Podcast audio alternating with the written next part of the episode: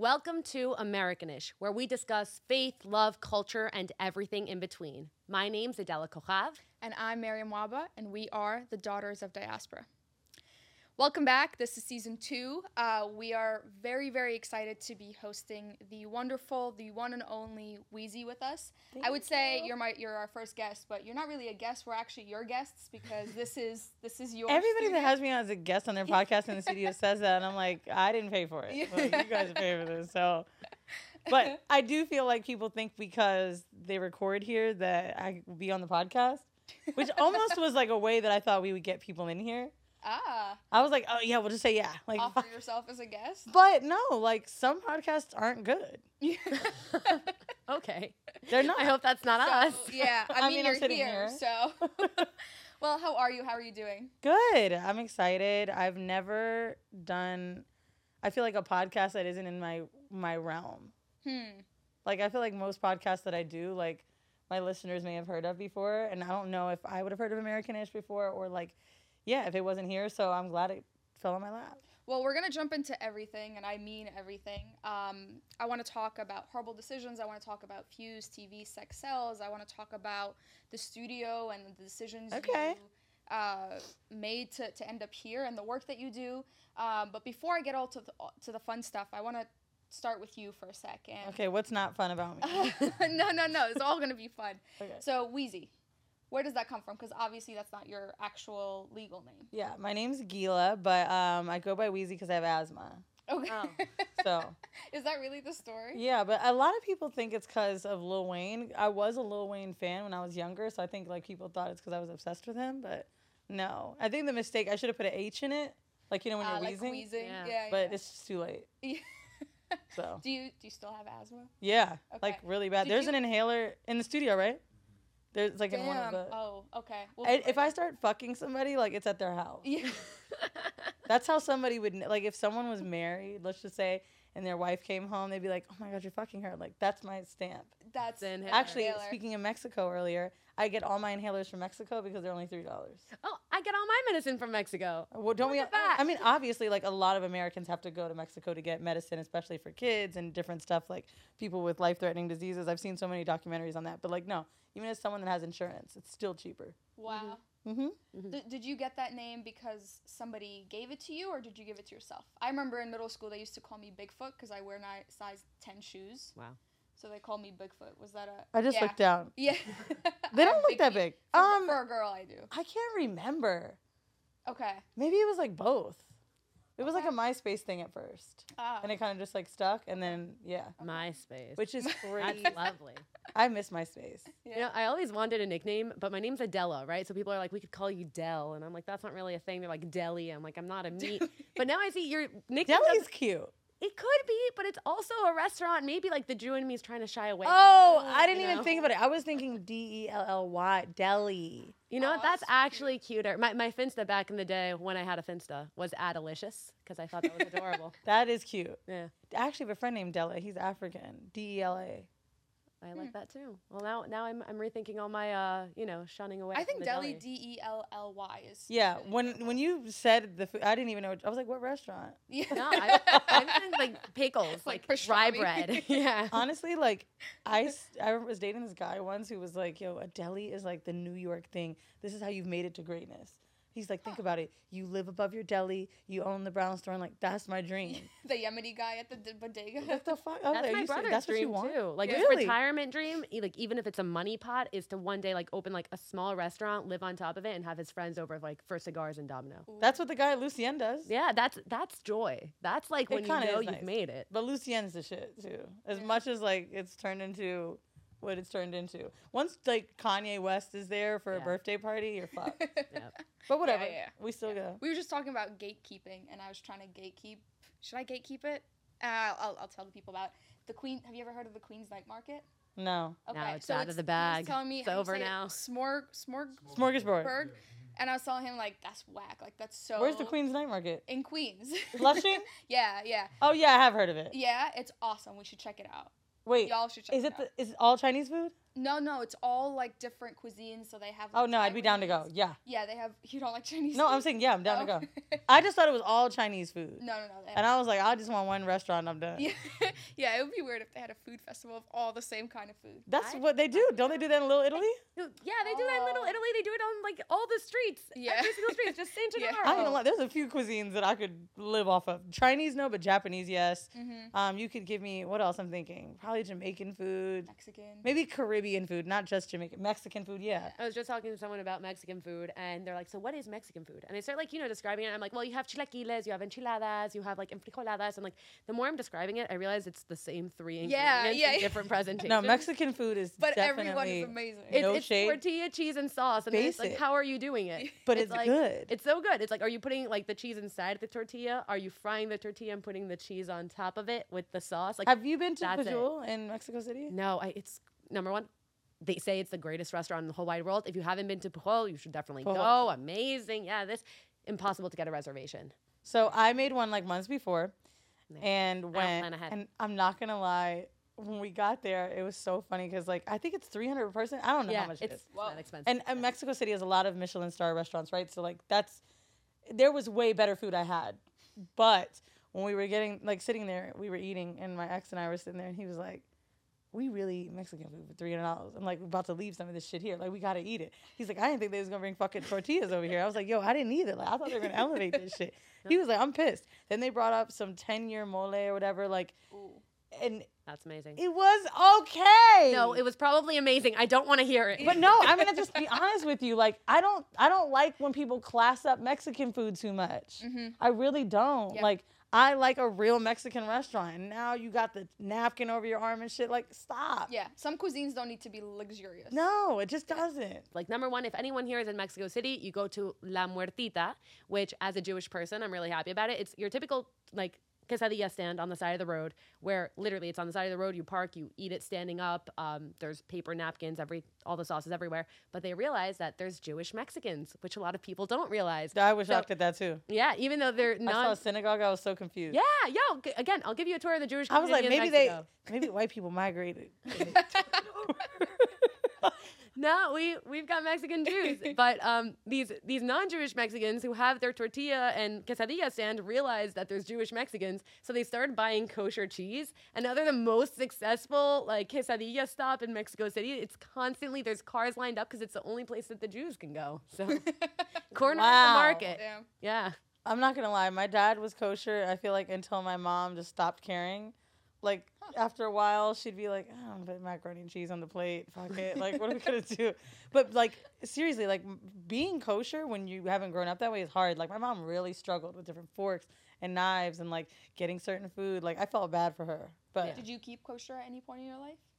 I gave up right around once I could drive. My first piece of pork Hmm. was a McDonald's, like a what's the sandwich? McRib? No, the breakfast. Oh, Egg the sausage McMuffin. Oh yeah, but I'm allergic to eggs, so it's just a McMuffin with like sausage. You're allergic to eggs? Yeah, but when I had that sausage McMuffin, I remember being in the car like, "This is what I've been missing." Holy shit! Okay, Snoop Dogg just made a Beyond donut sandwich with Beyond sausage. It's not the same. It's okay though. Uh-uh. so I hear. Like I, honestly, it's just not the same. But it's kind of like masturbation. Like you're gonna come, but it's not sex. So like that's what pork and beyond is to me. Like oh, I'll be okay, but I'm Ah. not. It's not this. I wouldn't know yet. But the full alas. Oh, my dad. So I didn't think about it once, and we were in the car, and I was like, maybe he won't notice because my dad's just very aloof. And I ordered a sausage McMuffin. And then he asked the lady, "Is it pork?" I was like 16. I've never seen my dad get angry. He like almost pulled it out of my mouth. He looked like he was gonna cry, and I felt so bad. Now, do I still eat it? Yes, but not in front of him. Okay, at least there. Okay, that's there's You a know. little bit of respect. Okay, I Mhm. wanna I wanna shift gears to uh, studio WTF Media Studios. Mhm. Can you tell us about how this started? Decisions you've made so far. You guys have had um, amazing success from all the things that I can see. Mhm. Um, talk to me a little bit about it. So WTF started in a pandemic. Um, one of my best friends and I, who is also a really talented director and videographer, his name's Alex. He also works in podcasting, and he was the first person to bring video to my podcast. Um, actually, my co-host fired him because his price got too high, and uh, we got into a whole thing about that. But him and I stayed friends. And then during the pandemic, I think we were on the beach smoking weed, chilling, and he was saying something like, "Yo, I got approved for like a PPP loan. Like, I don't, I don't know what I would do with it, if I would use it or whatever." We were both talking about all this money that people are giving out, and then it was just like, boom! Oh my God, let's make a podcast studio, right? Talking shit. We would do so well. Oh, would we? Uh. So a month later, I went to another podcast studio that um, I recorded a really big episode on, and the audio was so fucked up. And they wrote me an email, and they said, and I'll never forget. Don't worry, the next time you recommend someone to us, because this is how many people, like because horrible decisions would go or whatever, um, we won't use the same engineer. And I was like, that was the sorry? Like, I was shocked. Like, I mean, as someone that sometimes they would give us free hours for the most part that we would pay, but like, I was so insulted. And I was like, yo, like, this cannot be my craft to the point that every time I walk in here and someone's black, they know me or they found this place through me. Like, I can't do this anymore if someone's not gonna fuck with me. Like, I gotta make my own shit. So when we made it, um, I mean, Alex, you know, and I really didn't know who we were gonna hire, but I did know that like I really wanted black people to work there, particularly because it's so special. Probably like how you feel when you meet like a Jewish person that's helping you with any service. Like you're like, oh shit, like you're you're kinfolk, right? Yeah. And uh, I see the way my dad reacts when he's like sees Israeli people. Like, oh, I'll never forget Rush Hour when Chris was it Chris Tucker? Yeah.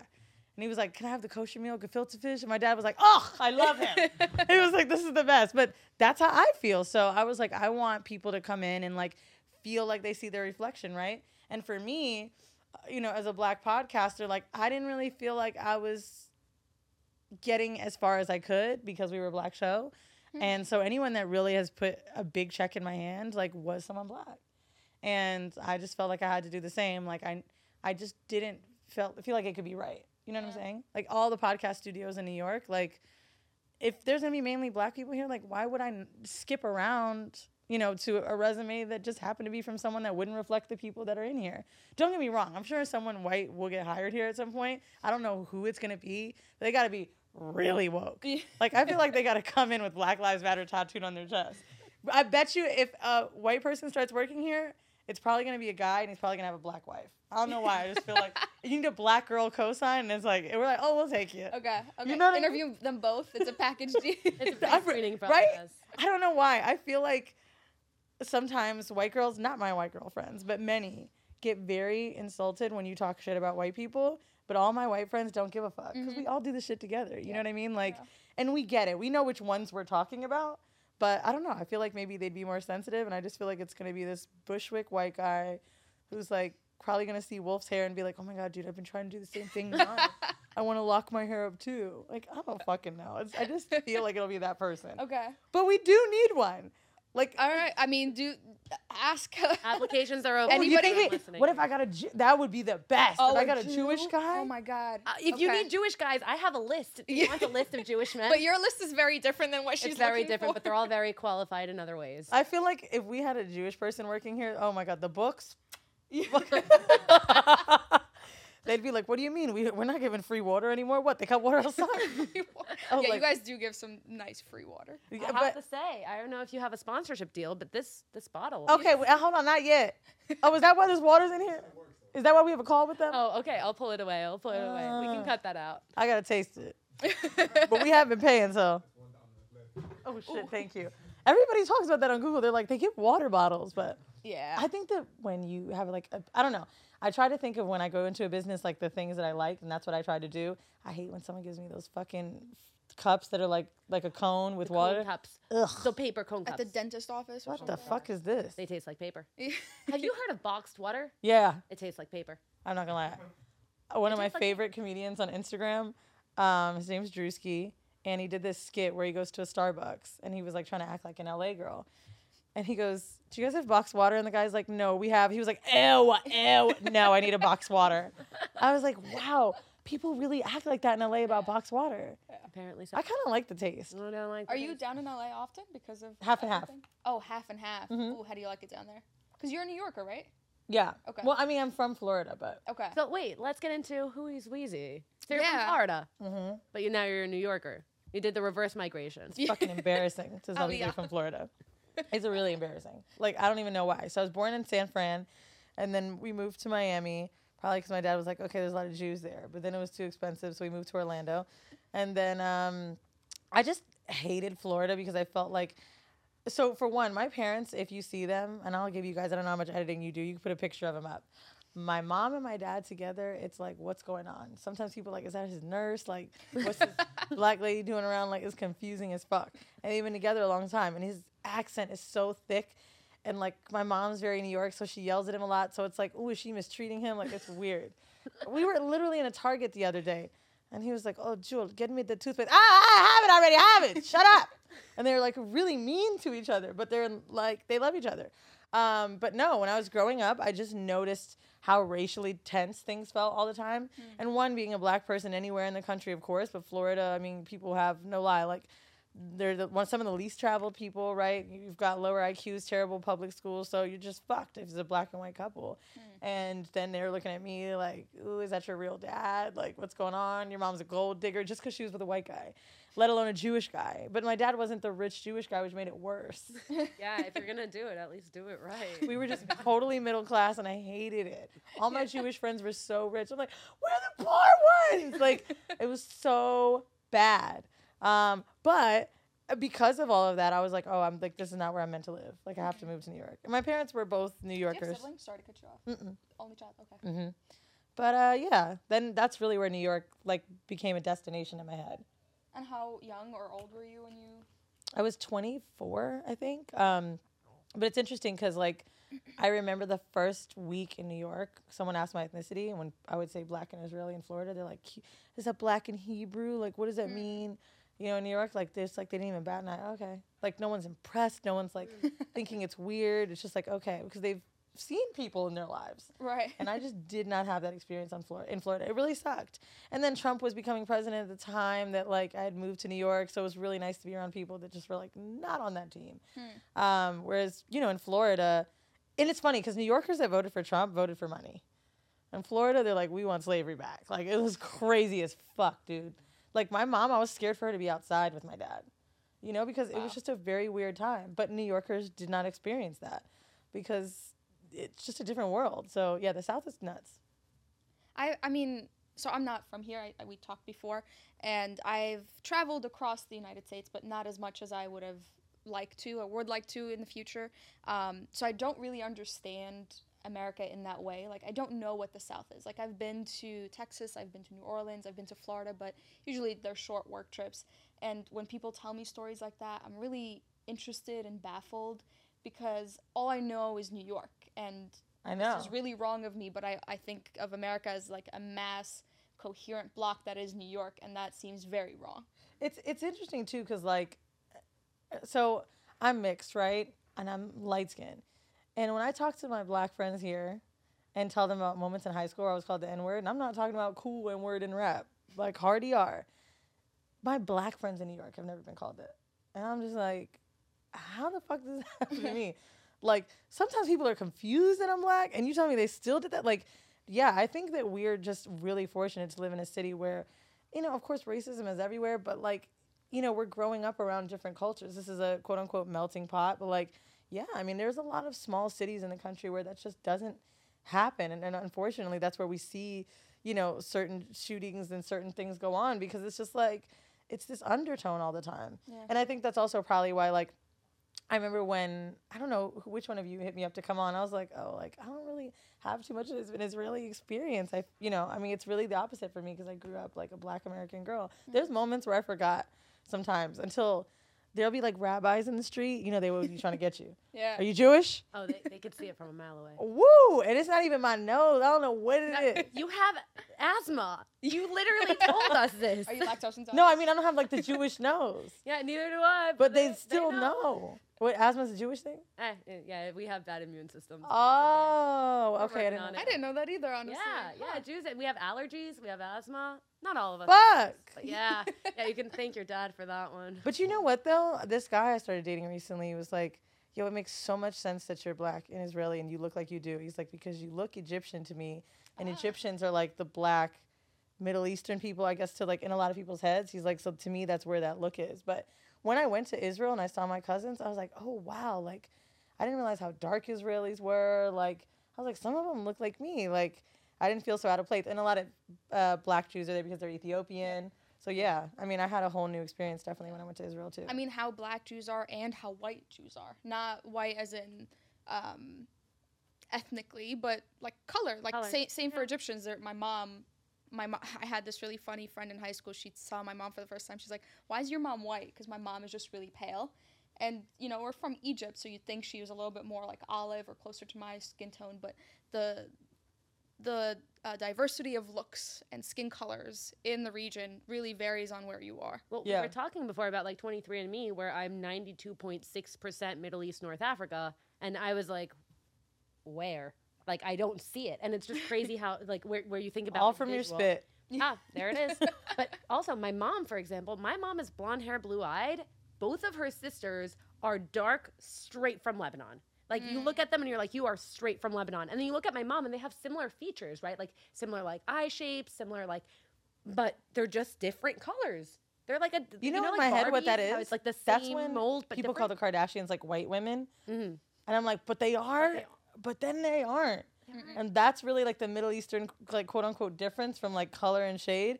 Because when you watch Shahs of Sunset, I feel like I'm watching watching a Middle Eastern like show. I'm like, oh, mm-hmm. Yeah. yeah, they are. But then when I see the Kardashians, but also maybe they just changed themselves. Yeah, I was gonna Yeah. say I don't think the Kardashians like like I feel like if you take your nails and you just scratch, like there'll be some color in their nails. So it's just like it's a matter okay. of what are they wearing that day, you know? No, I mean, like, remember are- Kim's Come on. eyebrows, the way her face Yeah. looked. She Yeah. she was like Princess Jasmine to me, Yeah. which also is something apparently that's problematic to say. I, yeah, but no. Eh, it's okay. But she does have that look. Yeah, She had. They're they're She's a Armenian. Yeah, or- they're they're Armenian. Armenian. Armenian. Armenian. They're Armenian, so th- they're definitely Middle Eastern. Um, and actually, Armenians, I like when I was watching like the Kardashians, I was like, oh, they kind of look like my aunts, like in my head, um, which is very funny. So, it- and like another thing, like just like talking about like colorism, right, and like you know just seeing people's color. When people look at my mom and her sisters, my mom happens to be born in Canada, right, because my family went through Canada to get to Mexico, and my aunts were born in Mexico, but they were literally born like you know regular years apart from each other. It's the same two parents and everything, and they're like, oh, well, your mom's Canadian, that's why. It's like that makes no difference. I mean, it's it's interesting too because it's like when you think of your family and like the different colors, like all in your family. Like Yeah. my family pictures look nut. like it's very confusing. Yeah. Like uh, my my dad is in his 80s, my mom's in her 70s, right? So like already you see me and I'm young, but everybody else looks old. But like, why are there no kids in there? But why is there a baby there? Like everybody looks fucked up. Like we all have our own fucked up version of our families. I swear. But like I I, I know what you, what you mean. Like I watch certain TV shows. I'm like they look like this person, they look like that person. But yeah, I mean I guess it's kind of cool to have a blend. Yeah. Yeah. Speaking of fucked, let's talk about horrible decisions and uh, sex sells, right? Mhm. Uh, on Fuse. Can you just, this is a very, uh, you probably don't think about it because it's just your life. This is very unconventional career choice. Um, yeah, I know. Tell, tell us like how you ended up there and why and how you're navigating it. So um, when I moved to New York, it was to I was working for a company at the time, like a telecommunications company, and I was like, well, they loved me, so I'm like, great, move me here. So I worked as like an account executive slash sales engineer for um, for them, and in the middle of it, I was kind of bored. I was like, you know, wanting, and I was having all these sexcapades, right? Because I moved to New York, and I'm like the new girl on Tinder. Um, and I ran into an old friend of mine, who my co-host now, Mandy. We hadn't met in years, and she was working for Goldman Sachs, and I'm like, oh my god, we're like whores, but The Goldman Sachs. but like we, you know, we still have good jobs. Oh, the Goldman Sachs, right? the Goldman Sachs. That's why he wasn't the Jewish girl working there. so we uh we're like, we should do a podcast. So it started as two corporate women talking about sex. And to me, I think it got so popular because the only other black sex podcast at the time was Lip Service with Angela Yee, who's from the Breakfast Club. No one's heard of Angela Yee, but um, she's so famous that I think like Angela Yee to me is like radio hall of she is radio hall of fame. Not to me, sorry, but she's so larger than life that like you know she's an interviewer, so she's not necessarily being like yeah I fucked this guy and did X Y Z. Maybe she does do stuff like that, but we won't hear her talk about it. And I think it was that you got to see normal people because she was already a celebrity when she made the show. And I think that's really what kind of got it popping. And then no, being known as a sex personality um, during the pandemic, I was like, oh my God, I'm going to be broke because we were on tour and like I'm about to lose hundreds of thousands of dollars. So we're fucked. So I moved to Mexico Oh. and Ah, I the started- American way. I started in uh, gentrification. I started uh, working on something else that had to do with sex, and so I made sex sells with a friend of mine. And I remember I was talking to Forbes. Actually, Forbes got it in my head. Forbes hit me up to host a show, uh, interviewing people that left the sex industry, and they were going to call it Sexit.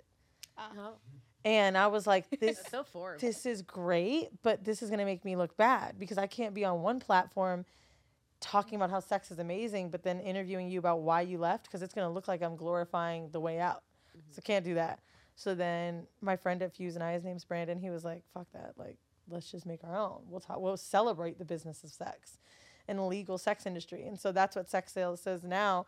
Um, I don't know if Fuse knows I know this, but I heard it was the most watched show on the network, which I will take it. They put me on the elevator there. It felt like a fucking billboard. Like Yeah, I'm so excited about that. I was crying. I was in there like uh, just doing studio work. No one told me I was on there. Apparently, it had been months. I just walked by it and I was like, "Is that my face?" Now, are there 15 other faces on it? Yes, but it felt really good and like I want to say this without like sounding so. Uh, this feels very snooty to say, but Be snooty. We love people. and Wolf was in the car. He was sleeping, and um, the woman that manages our studio, her name's Tiana, but she's also my assistant. And we're in the car. Wolf's in the back. My best friend's in the back. Wolf's doing our video. Um, my best friend is our tour manager. His name's Vinny. And we're on the way to this the Roots Picnic, which is a huge black music festival. And I was like, holy shit, I'm about to perform at this. I just left yesterday doing the last rap day of my season two for my TV show. But I'm about to go and do this music festival for my podcast. And I just left my apartment in LA and then stopped at my apartment in New York. And like, I had to keep myself from crying. Meanwhile, while my assistant and I are talking and making jokes about stuff. And I'm like, oh my God, all these people I work with, like, I really love. And I know everybody hates their job, but like, fuck, I feel bad to be so happy. And like, yeah, I can't believe this all happened from like being good at sex. okay, hold on, hold on. Let's. let's My father did not want this for me, I'm sure, but he's proud. That's a question I have, but you felt bad for feeling happy. Can we dig into that a little? We're all about, you know, Yeah, about our emotions, yeah. I think that like there's little things in my life that sound so snooty. Like I didn't know how to explain when people say where do I live? Like I really do live both places, right? Like I really I have two rents. Do I want to buy? Yeah, but the market's crazy. But anyway, like yeah, I really do have two places that I live and I split time in between and um I have two studios now. We have a studio in LA. It's in Hollywood. Like and everyone that works here, I love them. Like I just feel really lucky. And I just, I, I mean, yes, I know I work hard, but the, the guilt I think comes from sometimes like, you know, you're like, do I deserve this? Like, I think everybody that uh, gets blessings in life might feel like that. But yeah, I don't know. It just like really hit me hard. Yeah. And it was just the, the reality of it. Cause like I've really been broke. So I was just kind of like, whoa. Yeah. The only thing you're missing is a bodega or a restaurant that you're living on Yeah, top up of. next. That then you'll make. Honestly, I might meet someone that owns one. That's mine. No, I, I really wanted to dig into that because that's a feeling I get all the time. And I feel so lucky and blessed. And we talk about this all the time. All the time. Like, I come from literally nothing. Like, my village still does not have running water. I, I was supposed Wow. to be, like, I, I grew up, I wasn't supposed to go to school. I barely knew how to read and write. I was supposed to be married off like every other Arab girl. My grandmas don't know how to read and write because they never went to school. They were married off at 12. Hmm. And now I get to sit here with you on a couch and we talk about this stuff. And I get to our go to lives job are so weird. like it's just God is real. But you know what? That's like the internet, though. You got so much access to shit. yeah. Mm. Like you, you like everybody is just a touch away. yeah. You know what I'm saying? Like I think that like sometimes when I have conversations with people too, and I think maybe that's what's different from me. Maybe sometimes from either you'll meet maybe a peer, just a person out, and you're like, oh, this could be different. And I'm sure you ladies think this way too, obviously, because you have a podcast, right? But I was sitting with like someone. I was in the Netflix building, and they were like pointing at a house that was really far in the hills, and they're like, that's probably like twenty million dollars. Like, damn, one could dream. And I was like, mm, like I don't really You like, could dream. like I'm not saying I have twenty million dollars, but I was like, I remember when I thought a million dollars was a lot, and like now I'm just like, is it really? Mm. Like, you know, is 20 million that fucking crazy? Like, I don't know. Like, I don't know what I'll end up having. I didn't fucking think I'd have this. So I can't even say that that won't happen to me. So there's like nothing that really feels that crazy out of reach. Yeah. And I think as long as we think like that, you know, and, and at first it starts in steps because no, maybe five years ago I didn't think that would happen. I, I could afford that house. Or, or I mean, obviously I can't now, but you know what I'm saying. Five years ago it was like, I can't believe I'm working with this person. Then it became, I can't believe this is my job. Then it was like, I can't believe I got hired on to do this or this person recognized me. Like it happens in steps. And I believe that's like all of our trajectory when you really have that type of mindset. Yeah. And the opposite side of that coin is uh, like not feeling you deserve the things you have. And I'm trying to lean into this a little bit more recently is I can do anything. And like to a fault almost, like uh, the, the, the way I found you, and I told this you over the phone, is I, I'm a big fan of Flagrant too, And I'm Uh-huh. a big fan of Andrew Schulz. And he, just his rise to success and, and his fame. And he has this like little monologue he does when he did when his, uh, he did a last show um, at Radio City Hall. He's like, Oh, you can, went? I wasn't there, unfortunately. I couldn't get tickets. But um, he has this monologue where he's just like, if you say the craziest thing that you want to happen, just say it out loud because your brain starts to find a way to that goal. Mm-hmm. Just say it out loud. That's as, as crazy as it sounds. And I just started saying crazy stuff, like things that don't make sense, things that seem unachievable and so far away. And like I, I have a funny joke that I do with my friends. I it's a little bit of a joke, but ninety percent true. Like I come from nothing. I wasn't supposed to have any of the things that I have right now. So what's stopping me? Like if I wanted to be the best NFL football player tomorrow, I could figure it out. I could do it. And it's a little Well, bit since you like absurd. flagrant two, you sound like Andrew with Yeah. the heart surgery. Have you ever heard Andrew say Yeah. that? I hate when he says that. Well, it's not that hard. yeah, I can figure it out. I, I could I think I could figure out whatever I want That's to do. I just I don't want to be. If I did, I could figure it out. Yeah, so I think you have a point. Actually, I went for um, um, an interview for an internship a couple of months ago.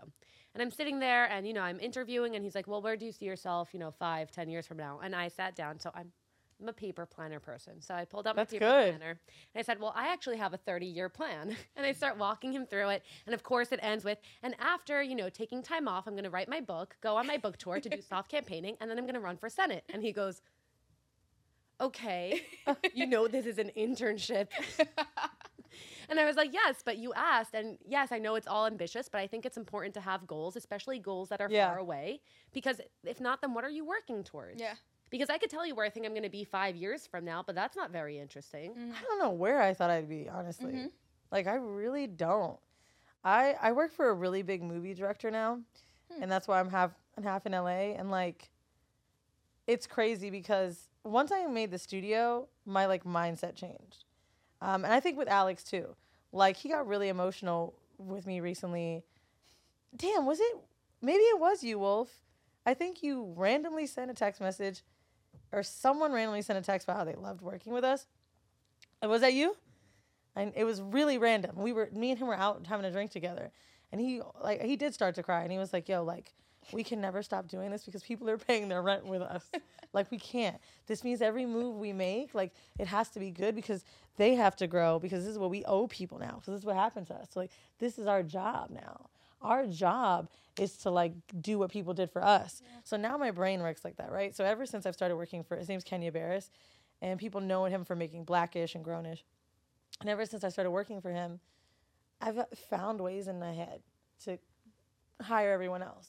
Now that I'm in a hiring position in another world, like that's just all I can think about. So I don't really know my 30 year plan. I feel like all I want to do is just keep building a team because things are falling in my lap. So as long as I just keep everyone else growing, like that's it. Like that really makes me feel good.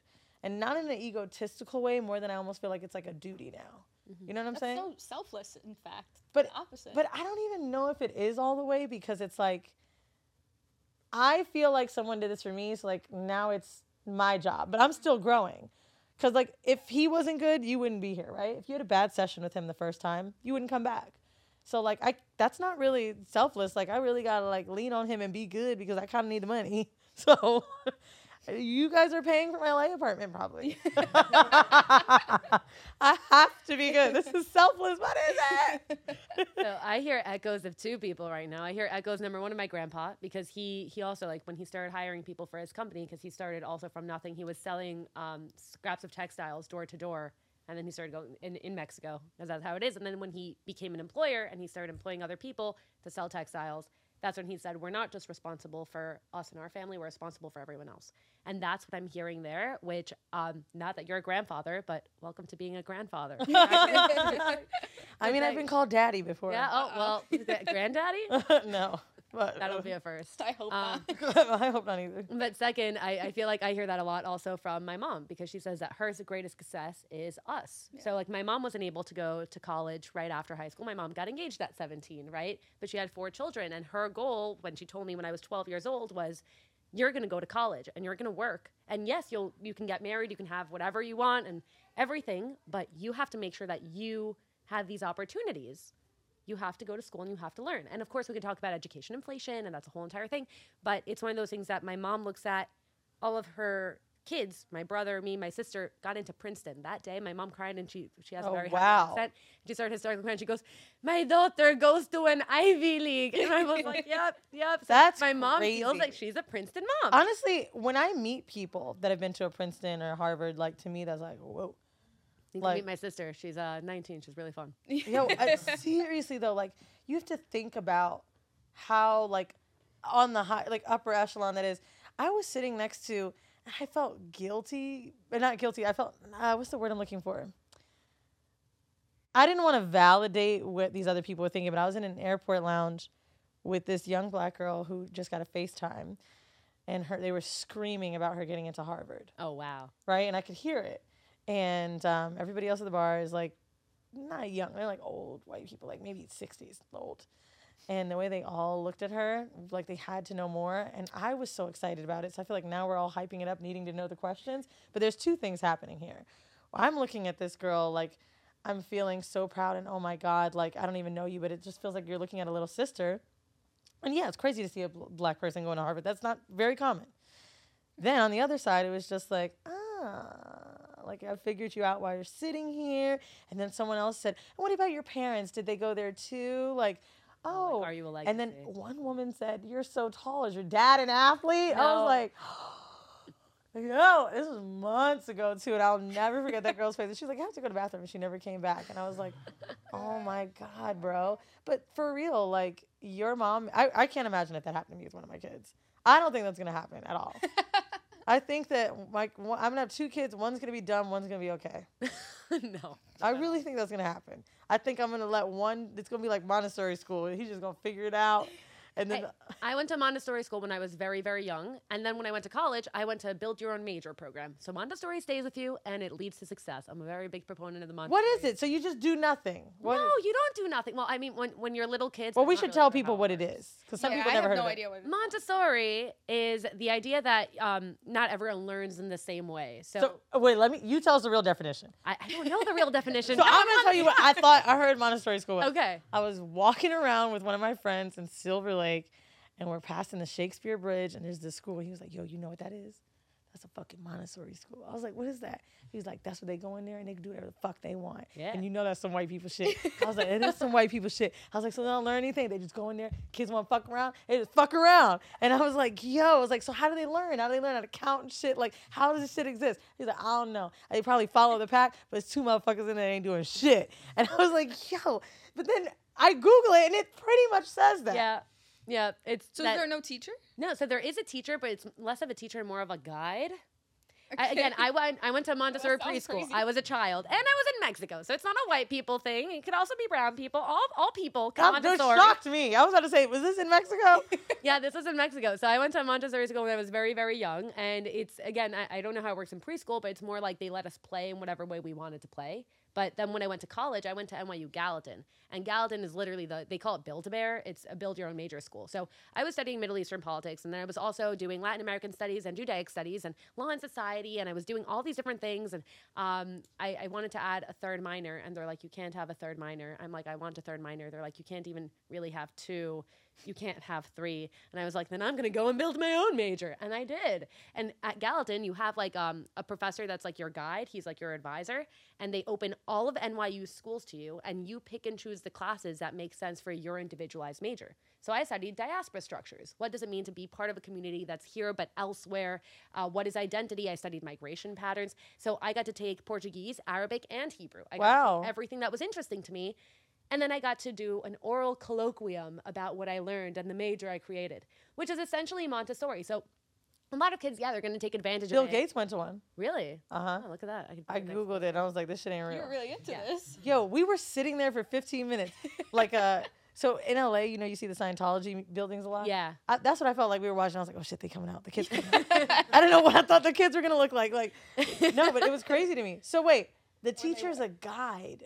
Yeah. So how do you pass? So I know that there's older Montessori schools. I went to preschool, so as long as you're not eating glue, you pass preschool. so I'm not really sure. Again, with me, it was I was maybe four years old, and all I remember was having fun.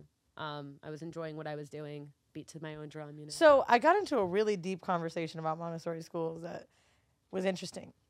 So I start repeating that conversation about being out with that guy at dinner that night. She's like, "Well, if we take it back for a second, let's think about how we treat black kids and what we congratulate them for. If black kids are sitting upright and they don't talk and their hands are on their lap the whole time, what do we say? You've got a great kid, right? She's like, "But do you? Do you have a really good kid if they're so submissive and scared to do anything?" like are they too subordinate and are we raising black people to be scared of shit right like and it was a great point she's like when i go out with my white friends like you know maybe their kids play and explore a little bit she's like they're not rowdy and out of control but my son would never do that. He doesn't even think he can leave the table to play with crayons because he's like i'll wait till my mom tells me which in my head too i'm like that's a great mom. But she's like that really isn't you know the best thing for kids. Like are we like so scared and like te- like are black people scared themselves and teaching our kids how to be subordinate? Like this is this a part of like almost critical race theory in a way? Like are we like teaching kids how to just stay alive by doing that because we're so terrified? And um i was like yo if there was a black montessori school like how would it go? Because seriously like a black teacher's gonna fucking lose it if you don't listen. Like, i can't even imagine what it would be like but i mean no like there is a joke in the white people shit but also like when she said that to me it was so interesting hmm. because black americans are so fucking different with their kids because you have so much to worry about. I mean we're mm-hmm. almost like training them to be scared constantly you know what i'm saying? Not that you shouldn't be scared because you know police are shooting unarmed black men but and women. But like yeah it's all we see. It's like you know in our face. Yeah. so it's like you you want to make sure your kids are this type of way and it's crazy because how, what is the right way to parent? So the funny thing is, like, people always be like, you know, like Latina moms be like, and Arab moms be like, and Jewish moms be like, and I got a Jewish Latina Arab mom, so she'd just be like, um, and and that was, you know, my, my mom's way of parenting when I was younger was very different from her parenting now. So like, I, I compare like the way my brother and I grew up. We were both born in Mexico to the way that my two sisters, who are Gen Z U.S. borns, grew up. And like, for example, like my brother and I did not talk back. If we didn't finish our food, my mom would take a belt and, you know, she would uh, belt us to the table and we would finish our food. And if you didn't finish it, you'd have it for breakfast. And that's fine. damn Yes. Not in a child abuse way. Everything's wonderful. Everything's great. no like Um, i have some friends that they they had to go through some shit like that too with eating for breakfast yeah hundred percent. And then my youngest sister, my mom would be like, "You have to go to sleep," and she'd be like, "No." Yeah. Like, what? like my brother and I have had conversations where we're like, "Did did you hear that? Yeah. Oh Did my you God. hear what she said? There was no such thing as that." And now the, the issue is that now my mom, like, she loses her patience because before she had patience with me and my brother, we never talked back. But if we did, she'd have patience. So now my sister talks back, and then my mom just yells back, and they go into a whole back and forth. We talked about how old's doing your the- mom She's she's forty eight. So your mom's probably going through menopause while you're no lie. Yeah. That's what made my mom so like she apologized to me all the time. My mom was an amazing mom, but we were fighting a lot and when I was a teenager. And we talk about it now, and she's like, I would never recommend anyone have kids older because you have no patience because you're going through fucking menopause. Oh shit. It's so hard for older moms. Like, it's a blessing you could have kids in your 40s and your late 30s, great. But the menopause and puberty, boop, I don't know how old your sister is. Yeah, she's 15. I'm telling you, it's bad. It's not good. Mm-hmm. It, they're screaming. But it's it's differences in parenting because for my sister, she's allowed to do whatever she wants, and then she also feels like she has less control of things as opposed to like I was very structured. And like I wanted to study science, like I wanted to study forensic psychology, and my mom said no. She didn't give me a lot of limits. Like she told me go to college, but not outside of New York, right? Like I had some limits, but I was allowed to explore. My other youngest sister, like my mom's like, yeah, maybe she should apply to schools in California." I mean, look, like, you went "What?" you went to Princeton, so No, yeah, not that one. I, I, I went on a few dates with this Nigerian guy who's a chemical engineer, and he's like, "Do you have siblings?" I said no, and he told me about his siblings. One's a doctor, one's a lawyer. I was like, "Damn, your mom must be so proud." He was like, "It ain't like we had a fucking option, okay?" she was like, "We gonna do this, this, Yeah. and this. Yeah, This is it." So like, yeah, it's a new era, but I ain't gonna lie. We probably should be grateful. My mom definitely fucked up. That's probably what I was How do they feel about what you do? um, I so I didn't really understand how proud my mom was of me until a recent moment. Um, my dad calls me Dr. Ruth. Oh, my daughter, she Dr. Ruth. Everybody listen. She talk about this sex. He's like so proud of me. Like he's just so proud. That's a proud. great Israeli accent. Is it? Yeah. Oh, thank you. That's what he sounds like. Every time he calls me, it's your father. like you don't know who he is. I hate it. But and this is so morbid to think about, but like I just lost my grandmother and so I think about when our parents die, like what we'll have of them, what we'll remember. And a lot of my friends are older, so their their parents are dying. It's sad. But I think about that. I'm like, I'm gonna have so many voicemails my father saying, Gila, it's your dad. And I'm like, oh my God, I'm gonna like play him on a loop. Like it's so interesting how Israeli accents like woof. But um so he always calls me Dr. Ruth. My mom and I went to I think it's called Eddie V's in Orlando. We went to eat somewhere. And there's this girl from school that I always wanted to be like. She was white, really rich and like I don't know if I wanted to be like her. Maybe she was like the cool girl in school. I say I wanted to be like her, but I feel like that's what all kids want, right? You're jealous of someone in school. And we sat next to her mother, who recognized us, of course. and I was only whatever. Anyway, she's like, "Oh, you're Keelan, you're, you're Jewel." And she remembered, and she said, "You know, I don't want to say the girl's name, but she's like, you know, she's a doctor now, and I'm, we're just so proud. And what do you do?" And I was about to say, "I I work in production because that's what I do when I just don't want to talk." And my mom was like, "Okay, that's good. Like your doctor daughter." She goes. Gila talks about sex, and she's got this big show, and she has a TV show, and she owns a studio. Oh, and she's in New York, and everybody knows her. And she walks down the street, and everybody knows her. I mean, you know, if we went to a, a- a place downtown, we would people would ask us for pictures. And that's what's going on with her. But it's good to hear about your daughter. oh shit! and I was coming like, hot. wow, like God bless. it was really nice because to me, my mom, I would imagine it's not that easy to say your doctor, talk, daughter talks about sex for a living. But I think there was a point where it became real. And my job became real, hmm. right? Like, oh, you do this podcast, but now it's a fucking job for real, right? Like, and I think when your parents start to see your dreams and your passions as like actual money makers, they're like, okay, clicked. And I know it's got to be hard for some people that are like, you know, influencers who are making TikToks and all these kids that are making hundreds of thousand dollars, your mom's probably like, what the fuck are you gonna do at 25? Like, you're 18 now doing dances, but then what? Or musicians, like, I can't imagine creatives trying to convince a parent that, mm-hmm. you know what I mean, this is for me. Because I became an entertainer at 25 years old. So I had already, you know, done corporate life and kind of got that seal of approval from my parents. But hmm. yeah, I, I can't imagine because it does feel good to know my parents are proud. Wow, that's My- really moving. Yeah, you guys should have your moms on your on this show. Yeah. Well, My mom should do a doesn't know mom what episode. I do at all. Like f- real time job, like Oh, nine to real-time. five. That, that they don't know anything about me, and I wonder if like that's a part of. I, I mean, I'm an immigrant, so there's like a, a big disconnect between. Say who I radio. Uh, but That's what- this isn't even my job. We just do this for We do this for fun. fun. like Yeah, but, like- real jobs. my mom would just say, "My daughter fights anti-Semitism." She yeah, and that's but- yeah. But um, okay, I have so many things we need to get back to. Um, do you want to have children? Because Mhm. okay, tell us about that. I do want to give birth to my own child just because I feel like that's a uh, um, a milestone, which I know some people don't believe in artificial insemination, whatever. But I don't know. Um, I will say I'm 31, 35 is coming soon. If I'm not in a relationship where I think I'll have kids by then, I'm definitely gonna have a kid with my best friend Vinny. So don't care how that happens.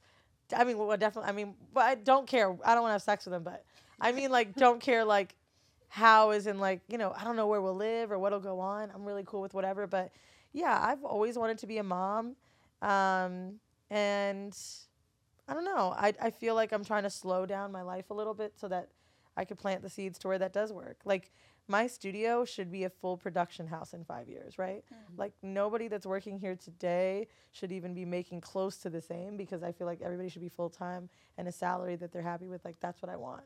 You know what I mean? I want you to watch a TV show or listen to something or see on the bottom of every big podcast, like produ- produced by WTF Media. Like that's what I want.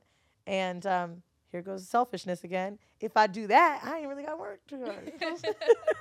so I've talked about all this stick sucking for years to lay down the seeds. But yeah, that's what I want. I want to kind of just like slow down podcasting and be able to produce them Hmm. so that I can have a kid. So I'm a pretty like conservative person, lowercase c. Like I feel very ashamed, and it might be the immigrant in me. Like I feel very like e- even this is very promiscuous for me, like what I'm wearing right now. And you f- you seem like such an open person. Like, was there ever a moment where you were closed off, and then you're at this very freeing moment, or have you always been this way? No, I, I think uh, I have to give it to my mom, right? So my dad is definitely a conservative person, but my mom, um, so if anyone knows about San Francisco, it's like all the gays are there. And I don't really have a connection to San Francisco. I left when I was like five, but you know, my mom is, I don't know if you, it's a very problematic term, the, the F word, right? Hag, that hag. Oh, yeah. People call my mom a hag all the time. Like all her friends were gay men when I was growing up. Mm. Think, like I had a godfather and he was a drag queen. Like all of her friends were gay, right? So just seeing that had me open to sexuality and understanding it, and then also being bi, being able to explore that young. Like my first kiss was a girl, things like that, and like knowing it was okay. You kind of feel this freedom. Yeah. Like I don't really feel. I mean, I know I've said fuck a lot, probably more than you may say on this podcast, right? But like for me, I don't really have a not a filter more than I have. I don't really care Mhm. if I've like decided to be in a space where people understand I'm there, then I'm gonna talk however I want. Mm. And that's been the cool thing about being Weezy more than Gila, right? It's like, oh, if I'm sitting down next to someone in a restaurant, maybe I won't talk this openly and free. But like if someone understands who I am, don't give a fuck. So now that I have a nine to five again, right? Work I run a podcast division for Kenya Barris. And it's through Audible. So I'm on calls all the time with Amazon, Audible, running this shit, like doing all these deals. And it's funny because like my email is Weezy at his company, right? And I don't give a fuck on the calls at all. Like when I was working for the other places for eight years, like I was definitely more tidy. But now I'm Corporate like, voice. dude, like you can Google me and see like literally I'm talking about going down on a girl and all this crazy shit. So like, why do I care about trying to like be this person that I'm really not? Yeah. you know and that's what i love about at least the industry i'm in now. Even with having employees right? Like being able to admit that like i fuck up with things or forgetting to pay. Like no lie. We don't have like a payroll system so i have to use like electronic payment which means that after they invoice me on payday that i have to immediately answer it and pay yo i be forgetting. I feel terrible that someone has to ask me for money because that's not a good feeling. Hey can you pay me? And i try to make sure everybody understands this open door and that i'm learning too but like all of those little mistakes are kind of like real things about learning how to be this person. And through that i think it's just being open like mm-hmm. knowing that i can be open and honest about who i am. Like yeah i think i have always been this way. Are are Weezy and Gila two different people? no i think it's just like an extension. Yeah. Do you do you code switch when you're Gila versus Weezy? Is are there any separations? I think I code switch sometimes. Um, like it's funny. I've seen comments where people are like, "Oh, she's got a black scent on here. Now she sounds like X Y Z here." But like, there's a few different things that happen. I think this is my natural speaking voice, but whatever. But like, if I get really hood for a moment, it's just because I'm around someone that either takes me back to a place of where I'm from. Right? Florida's ghetto as fuck. So my co-host and I are both from Florida. So when we get together, it's like, are we even speaking English? we sound like Kodak Black. like it gets intense. But it's not that it's fake more than this is really like a point in my life and it's a place I can go to, right? It's kind of like when um when I'm with Sophia, my I get another octave sometimes. Oh my god. I, I hate to bring academics into this, but I No. did a whole linguistic anthropology project on Upspeak, What? Yeah, tell me about that. on Upspeak and Vocal Fry. Um, so there's there's actually a lot of reasons behind them, and I don't want to get too academic, but this is what going to a Montessori like No, this is interesting. is like. Um, so Upspeak is like when you end things almost like questions, and the reason why is Yeah. women typically weren't listened to. So instead, they end with a question. That way, you feel like there's something else coming up next, and it keeps other people on their toes. And then we have vocal fry, which is the opposite. When you want to command a room, you lower your voice and you start talking like this because it's closer to what a man sounds like. what the Shit. fuck? Yeah. And I was in a sorority, so I actually used my sorority as my guide. So I realized when are they up speaking and when are they vocal frying, and it was the executive board when they were trying to relay information to the greater group. I can't wait to fucking repeat this on horrible. Shit. yeah. Someone, I swear to God. I'm there so- it is. I'm That's what happens when you take an academic, put her in a sorority, and next thing you know, you've got a This great is why you need project. friends. with smart people. Yo, but no lie, like I don't know if we adapt on purpose or Accent matching, it's a thing. It is weird. And so my, my little sisters make fun of me and my brother because we accent match. I guess we we grew up right. We were born in Mexico. We all speak Spanish, but my brother and I definitely speak way more Spanish than they do, and especially to my mom, mm-hmm. right? So and my mom has a super heavy accent, and sometimes like we'll be talking to someone or like a waiter or like anything, and like my sisters will just like start laughing at me and my brother, and they're like when they're like. Why are you talking like this? And we're like, what? And we don't even realize we accent match. Like, I'll get into like, you know, I don't know, like a cab or something. I'll be like, can you please take me uptown? And like, I don't even realize I'm doing it. Oh, I literally wanted to kill my mother. And we were, where the fuck were we? She came to my apartment that's been getting renovated for months. And the guy was doing something. And she goes, he was Mexican. She goes, Can you fix the light? Accent match. And I was this like, is part of linguistic. Inter- This is so fucking racist. I know, but Oh, It's but I be not, doing it too. Yo, Vinny gets on me all the time because I'm like, if we go to a restaurant where there's a busboy, I'm like, okay, please. it's natural. It's actually a natural thing because you want to be Which understood the way you get understood. so bad because all I do is drag white people to death when they're like sis and homegirl me and they do this thing with me. Oh, not that I chick. hate that shit. And maybe not. You know what? It's it's like I don't know, but some people do it to me, and it's like ah, I hate that so much. Okay, girl, and I'm like, mm. It doesn't work when I do it. So I don't even try. no. and I, I know. I stay away. But you know what though? You don't have to. Like I think I I don't like to speak for all black people. But I could do it on this one. Everybody feels way more comfortable when you're just yourself. And I joke a lot. You probably maybe even heard on episodes we joke about having white guests. I think the only reason people have enjoyed our white guests is because they don't try. Andrew, Leah McSweeney, Sofia Franklyn, like those white people are not giving a fuck that you're in this quote unquote black owned studio, black podcast. Like all of that just goes away for them because they're like, I'm just really like, I'm gonna be who the fuck I am. And I actually really love that about Andrew too. Like, what did he say to me one time? I was with um, one of my friends. Uh, his name's Sarunas Jackson. Uh, he's a black actor. He's on Insecure. He's known for Insecure. And it's me, him, and another black dude and Andrew in a diner. And we started saying something. I think one of us said nigga, and Andrew goes, All right, all right, all right. I don't want to do black talk anymore. Like, I'm, I'm out of it now. like he was done with. It. like, fuck, now you guys are leaving me out. But he didn't need to jump in and try. He just kind of stood and listened. All right, whatever, dude. So, anyway, and like, that to me, when white people like don't give a fuck, because really we try to assimilate, Yeah. and white people try to do it is the worst. Very oh please, cringe. so we don't care how much rap you know. Just shut up. How much rap. right? But like we had on uh, Hannah Berner, who I love, and he's uh, her, her her husband says to me, Des Bishop, which I really like him too. He goes, "Oh, I'm I'm so excited. Black people love me. I, I- you know, everybody every time you I'm a good rapper. I'm like, don't fucking say No, he didn't say that. Yes, but he really was like, he's also leaning in because he knows how awkward and uncomfortable it is. I'm like, I don't feel like it's gonna cross the woke girls that listen to me, bro. But I get it. Like, it really gets weird and like, yeah, I don't know. I never really thought about it with accent matching with like myself, but I guess that's what white people have been doing to me for a while.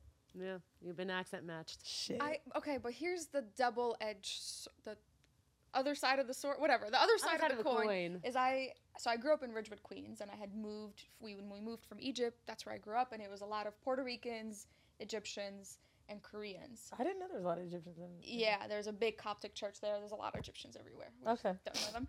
Um, we assimilate pretty well. But um, I don't know. And then I went to high school in like the most diverse place, i the most diverse high school in New York, where whites were the minority. It was Albanians, Arabs, um, Lat- Latinos, and we all like became each other in a way, like the melting pot thing, where we, we talked like each other.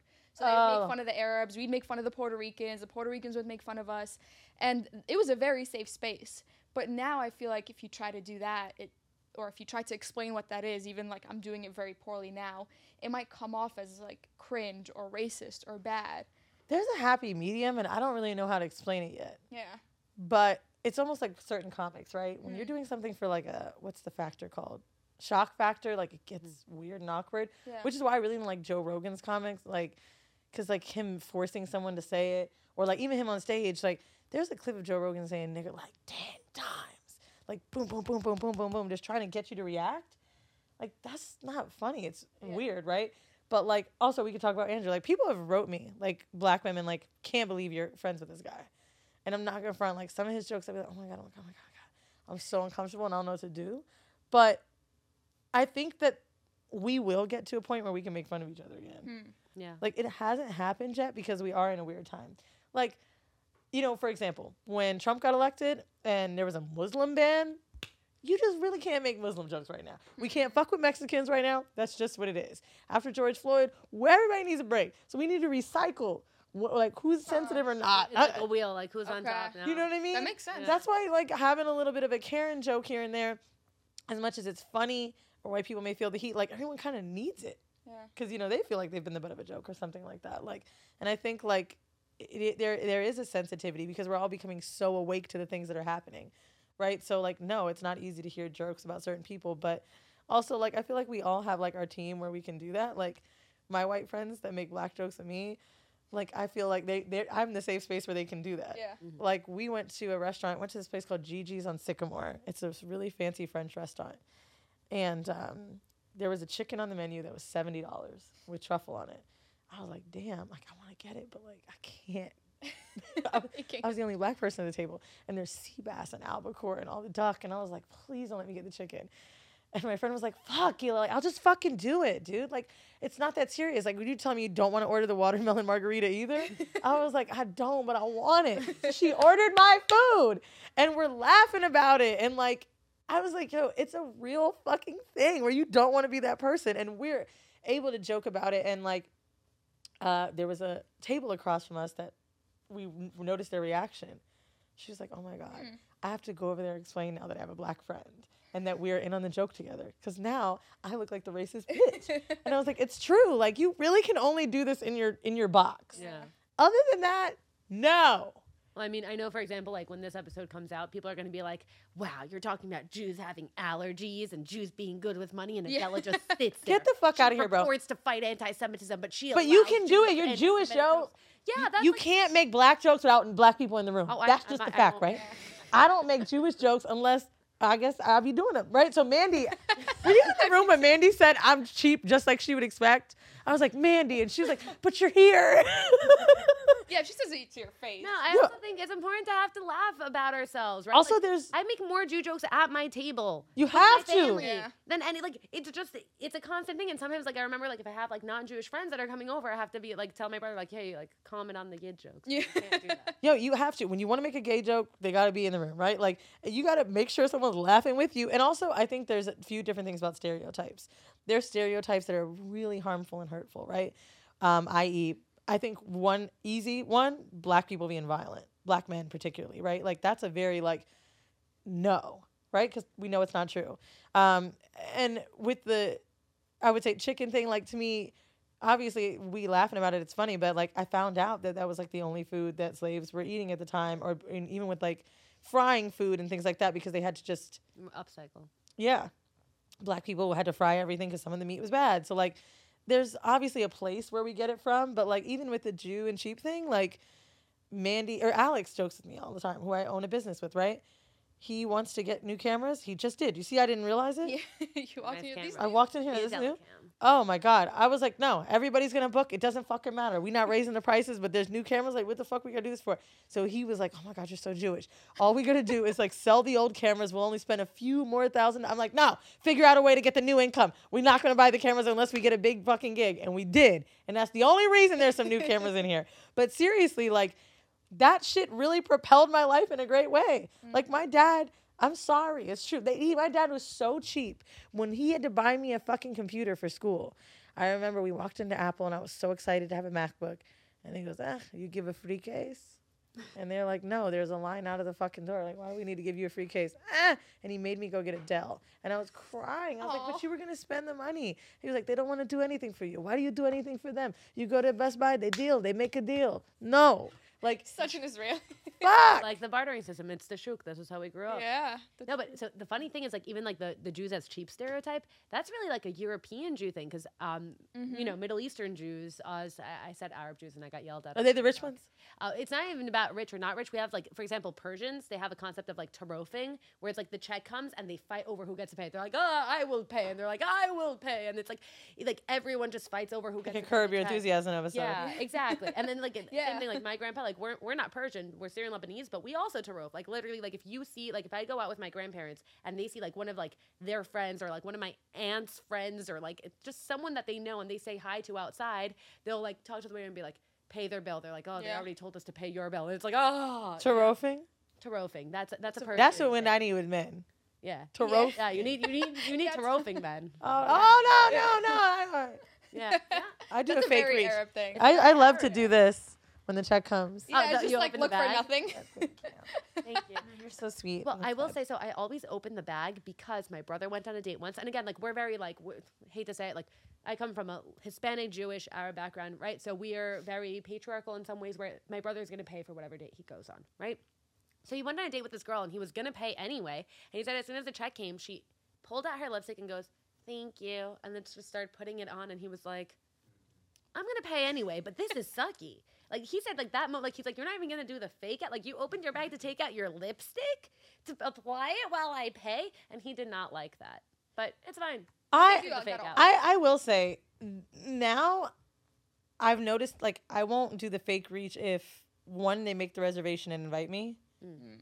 and two, if they've like established some sort of some men like you to understand they're doing this like that they're taking you or if they mention that they're taking me out or thank you for coming out with me if they say something like that to me then i won't do the fake reach Hmm. but um i'll be faking it most of the time I mean, and I have split. Um, and when it, when when you split doesn't it just dry you right up Yes and no, but I, I always offer an alternative, especially because when I was younger, for example, when I graduated from college, I was dating guys who were around college age, which was out of my comfort zone. I usually w- date older. I usually date like five, six, seven years older. And then when I would go on dates when I was 22 with another guy who's 22 who's in his first job out of college, it's like, am I really expecting him to be paying for me? So the first couple of times, it wasn't even a fake out. It was like a offer to split until we were established. And even once we were established, we'd split here and there. mine's the opposite Really? i don't split until like i know i'm seeing you again Oh no, no. Oh, once, really? once we're Yeah. seeing each other seriously, like once he's my boyfriend, I'm still gonna do the fake out, and it's still fully genuine if you're listening right now. But for and the then most men i think yeah. b- believe that like i've heard men say like oh no like we should both be paying and let and, and, like i'm gonna do this for someone that's my girlfriend like i feel like you're courting me in the beginning also Yeah. i have the feel i've seen the joke so many times this is the worst pod like we podcasters love talking about this this is like Is this a thing? Yes About Paying? Huh, about paying. Oh, but they never talk splitting the bill tarofing. first date splitting no they didn't talk about truth that's that's that was the best one but um what did you teach me about the vocal frying like psh, Vocal fry and upspeak. best shit i've heard ever Yeah, look at that. Yeah, I can't. I need to put it in my phone like right now to talk about tomorrow. yeah, there it is. Oh, that's so cool. Have we talked about it? We I only split. No, not you. I'm gonna steal it. Ah, I'm just uh, kidding. don't- I will give you my recent. I heard it from. Uh, anyway. No, I'm just this, kidding. this person. I, I read it. I read it. Yeah, yeah, yeah. I only split if I don't want to see them again. Like this. Yeah. is- Me too. Do you okay? Because like you pay for the first one, second one. I, I'm only going so I can pay, so I feel like I don't owe you anything.